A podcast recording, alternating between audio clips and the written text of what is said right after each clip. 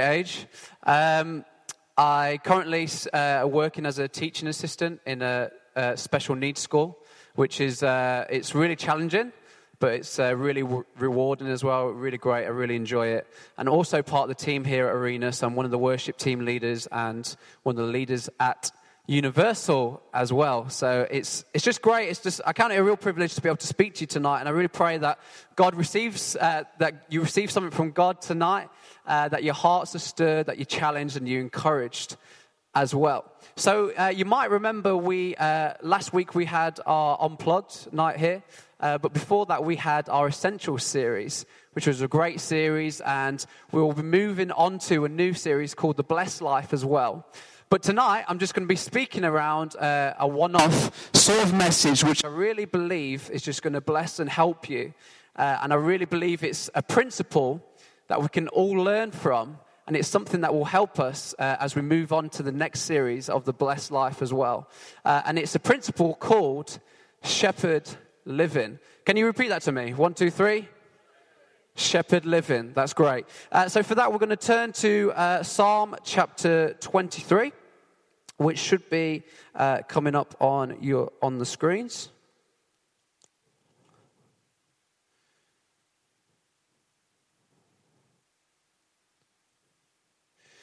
So, Psalm uh, chapter 23 says, The Lord is my shepherd, I lack nothing.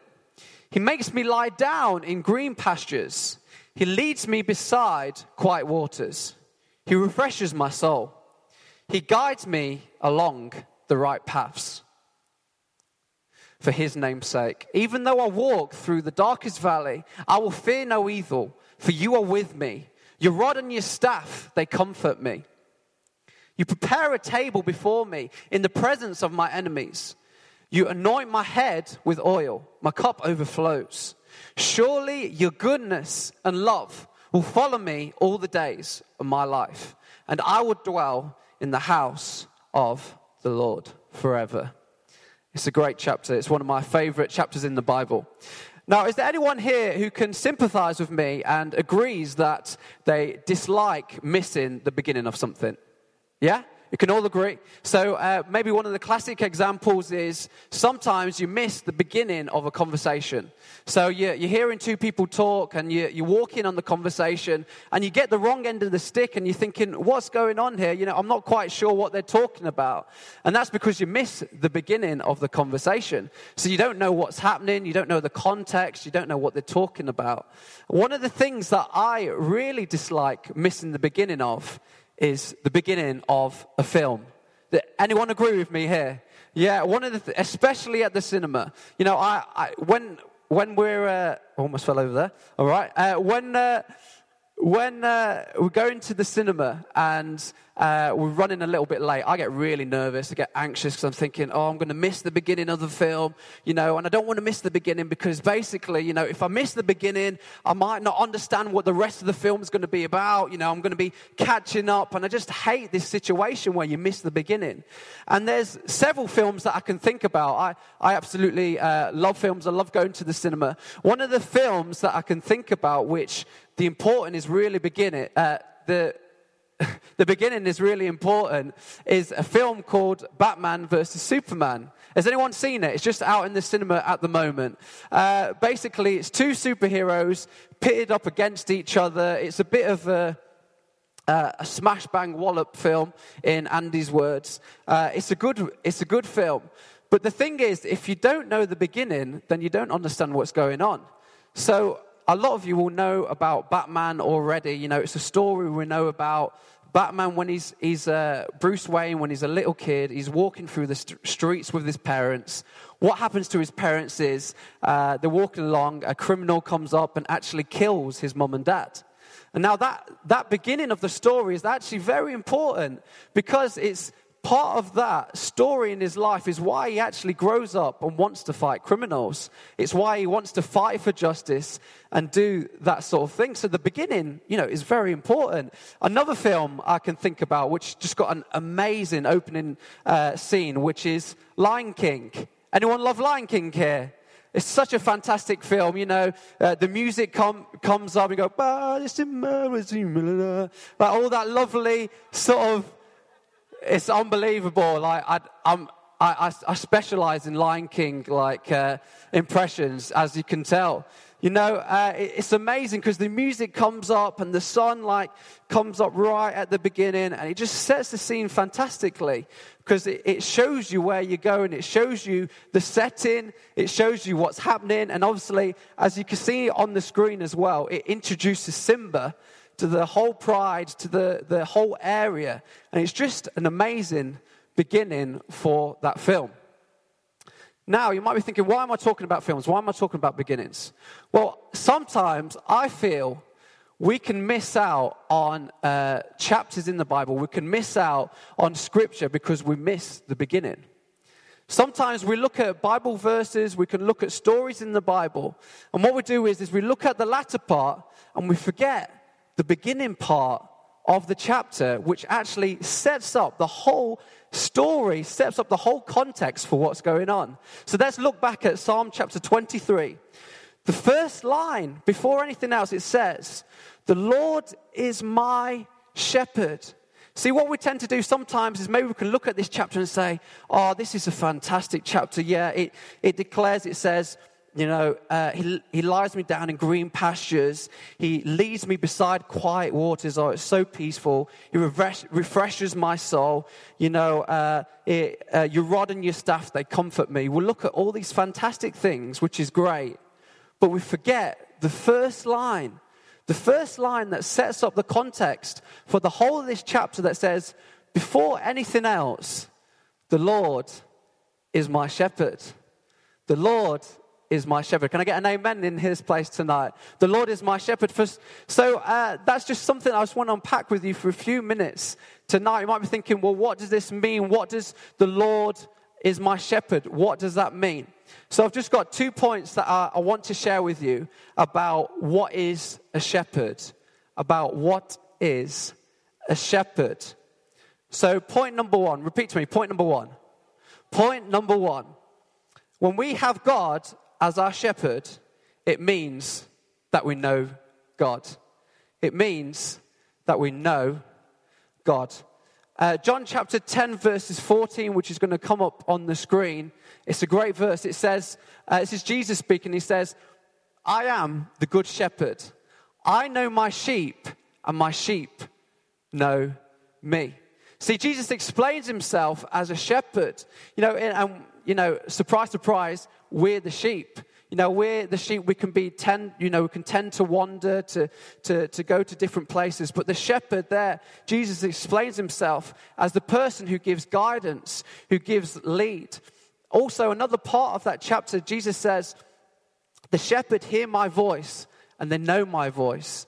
They hear me. If we look back to Psalm chapter 23, we notice that uh, the first line it says, The Lord is my shepherd. It doesn't say, The Lord is his shepherd, the Lord is her shepherd, the Lord is their shepherd. The writer David is saying, The Lord is my shepherd. And what we have to do as, as, as people is know God for ourselves. So you can't rely on maybe your husband's faith, your friend's faith, your wife's faith, your mom's faith, your, your dad's faith. Whoever it is, we have to find God for yourself. And I just encourage you, whatever part you are in your journey, be uh, intentional about knowing God. Whether you've been in your journey for 20, 30 years, or even just a couple of weeks, there's nothing better than knowing God more. I can tell you there's nothing more than getting deeper into God, than knowing God more. Uh, one of the, it's, it's, fantastic that we can come here and you know have worship together, that we can hear a word, that we can have great time together. But the, the thing is, is that uh, we can know God here in a church service, but we need to know God outside of the church. See, one of the illustrations that I absolutely love that actually uh, Josh has, has mentioned a few times, and I've mentioned before, is that when you're making a new relationship, you know, you can get to know someone in a group context. You can get to know them a little bit, but you get to know them so much more when you spend one on one time with them. It's the same with God. God wants that one on one time with us. You know, all it takes is just, you know, taking some, some time away, you know, opening up the Bible, just being open and honest with, with God, speaking to God. That's all He wants. So, point number one having God as our shepherd means that we know God. Point number two, everyone repeat. Point number two. Point number two. Having God as our shepherd means we surrender ourselves to Him. So we're just going to turn to Matthew chapter 16, verses 24 to 26, which is going to come up on the screen. It says, Then Jesus said to his disciples, Whoever wants to be my disciple must deny themselves and take up their cross and follow me. For whoever wants to save their life will lose it, but whoever loses their life for me will find it. What good will it be for someone to gain the whole world yet forfeit their soul? Or what can anyone give in exchange for their soul? It's that really strange paradox where Jesus says to actually gain a life, to actually have a great life, you have to lose your life. So, for, for those of you who know me, you might know that I, um, I, I, like to have quite structured thinking. I like to put things in boxes and understand where things fit. Like this fits over here, this fits over there, that fits over there. And sometimes we can be like that with God. You know, we can be like, right, God, this is your time on a Sunday. I'm going to spend your time. And then I'll leave, God, I'll leave you over there. And now I'm going to go and do my thing. But what Jesus says is that He wants all of our life. He wants us to surrender every part every single moment of our lives. He wants us to give everything over to Him. You know, don't restrict God to, to 10 minutes in your life. God wants to be a part of every situation. He wants to be a part of every decision, every emotion in your life. It's something that I try to do in my personal life is that even when I'm at my workplace, you know, when I've got a few minutes spare, I just, you know, say a few words to God. I say, God, you know, I'm going into this difficult situation. God, help me. You know, I might say, God, thank you for this opportunity you've opened me. And it's just allowing God to have rule and to be included in every part of your life. So when we surrender ourselves to God, there are two, I think there are two areas we need to look at. Firstly, it's our emotions. It's our emotions. There's a, a meeting that was in this, this week, which was absolutely, uh, it was a great meeting where Phil was speaking to a few of the leaders, and uh, we had a really great time. And one of the things that Phil spoke about that really spoke to me uh, in my heart was uh, about keeping your spirit sweet. What he said was, is that, you know, the truth is we can experience a lot of uh, hard situations, we can, we can feel heartache, you know, we can have disappointments in life. And what he said was, is that even though we have these different situations, these different things happen in our life, that we have to keep our spirit sweet. And I say, well, what, what do you mean by keeping your spirit sweet? Well, what it means is that when you feel an emotion, you don't, you, you feel that emotion, but you don't run to it. You don't let that emotion rule over you. You know, it's interesting. We was even singing about it tonight. Uh, you know, the, the second song is saying, uh, I'm not going to live by what I feel. I'm not going to live by what I see. See, this is uh, when we give our life over to God, we don't live by all the emotions we feel, but we live off the convictions that God gives us and what the Bible says about, uh, about our emotions. You know, instead of deciding to run to offense or to, to run to being upset, we say, God, you know what? I'm going to make a decision today to have your joy today. I'm going to make a decision that I'm not going to be offended. I'm going to make a decision that I'm not going to be in, run to, to, be, to be upset, but actually that I'm going to move past that and go for what you've got for me.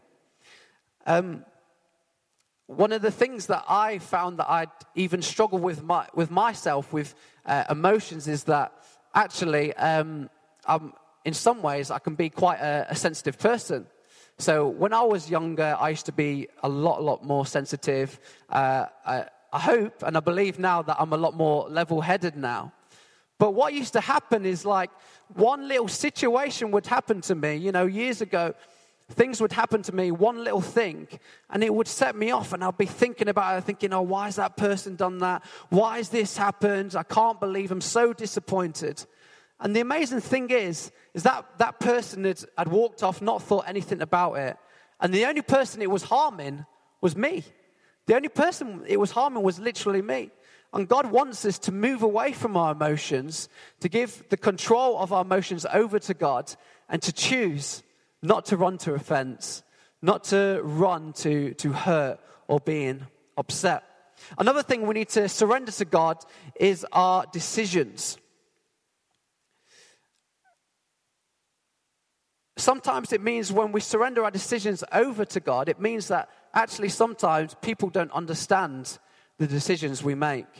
You know, we, uh, we all have uh, friends here outside of church, and sometimes, you know, we can make decisions which people don't understand.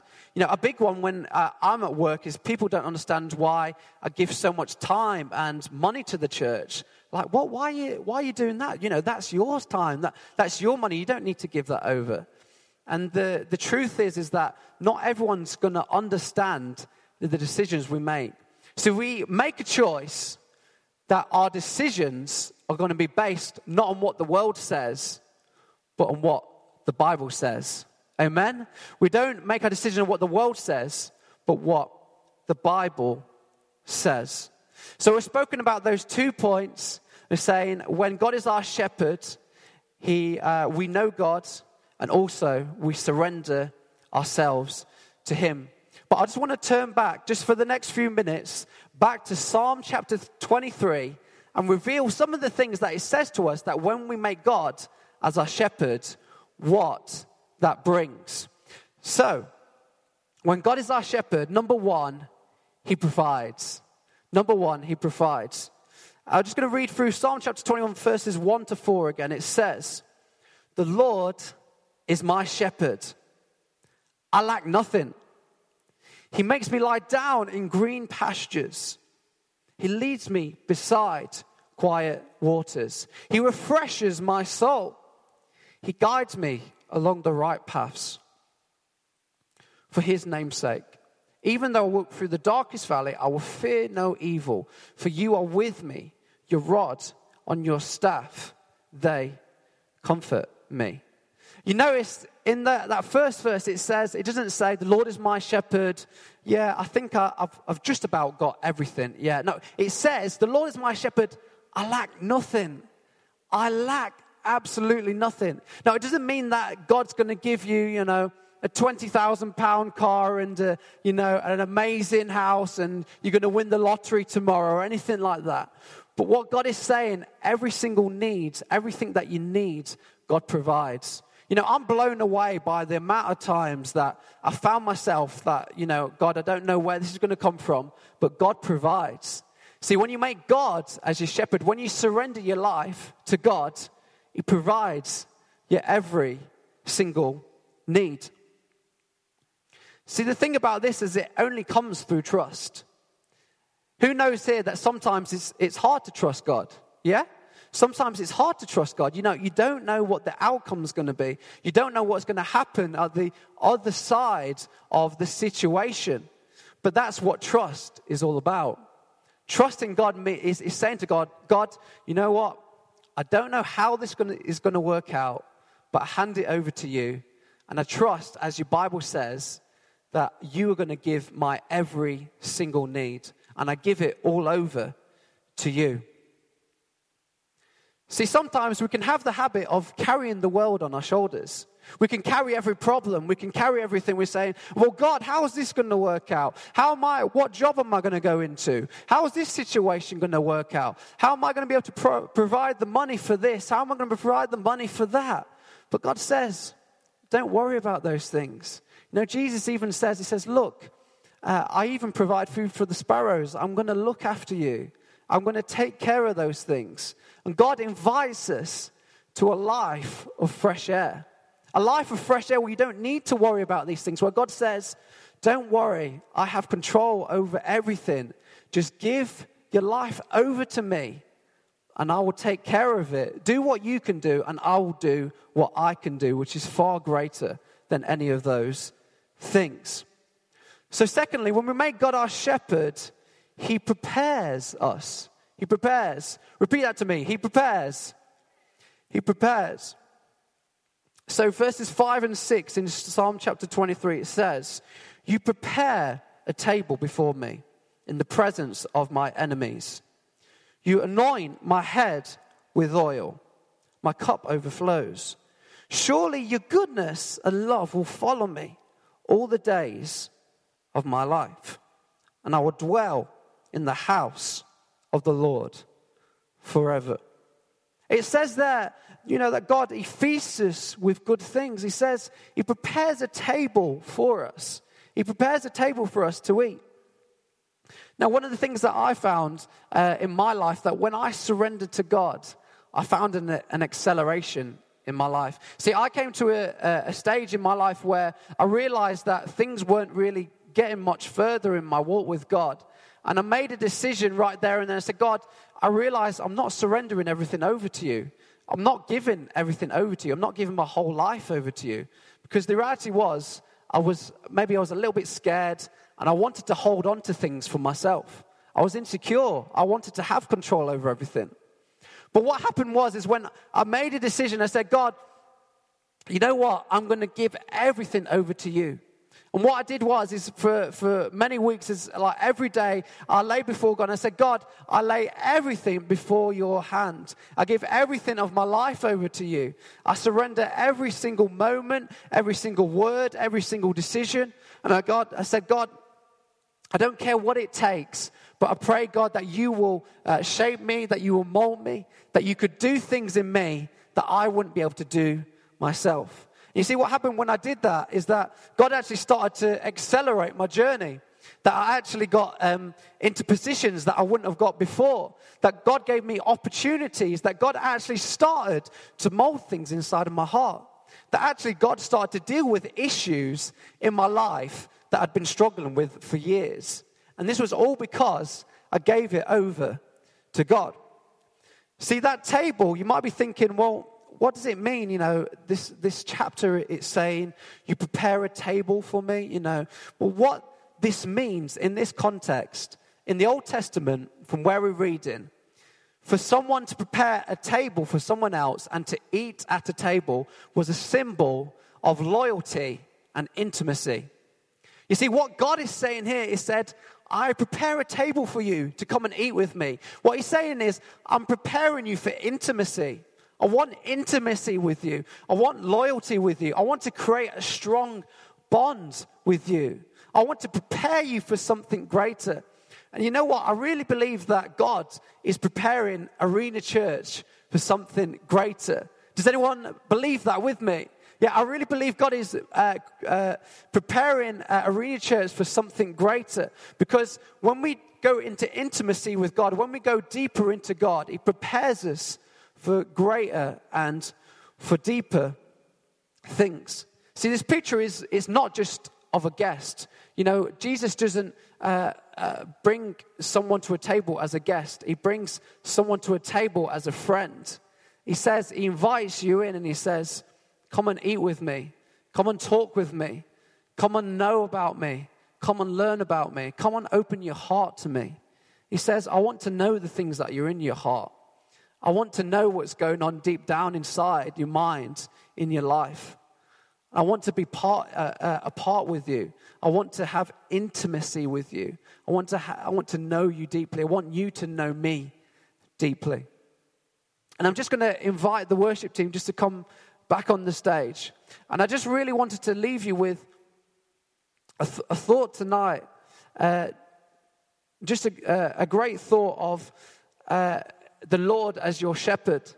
So we read through that chapter, and I really believe that sometimes what we can do as Christians is that we can bring Jesus into our lives, that we can start a journey, but we can stop in our journey because we don't give everything over to Him.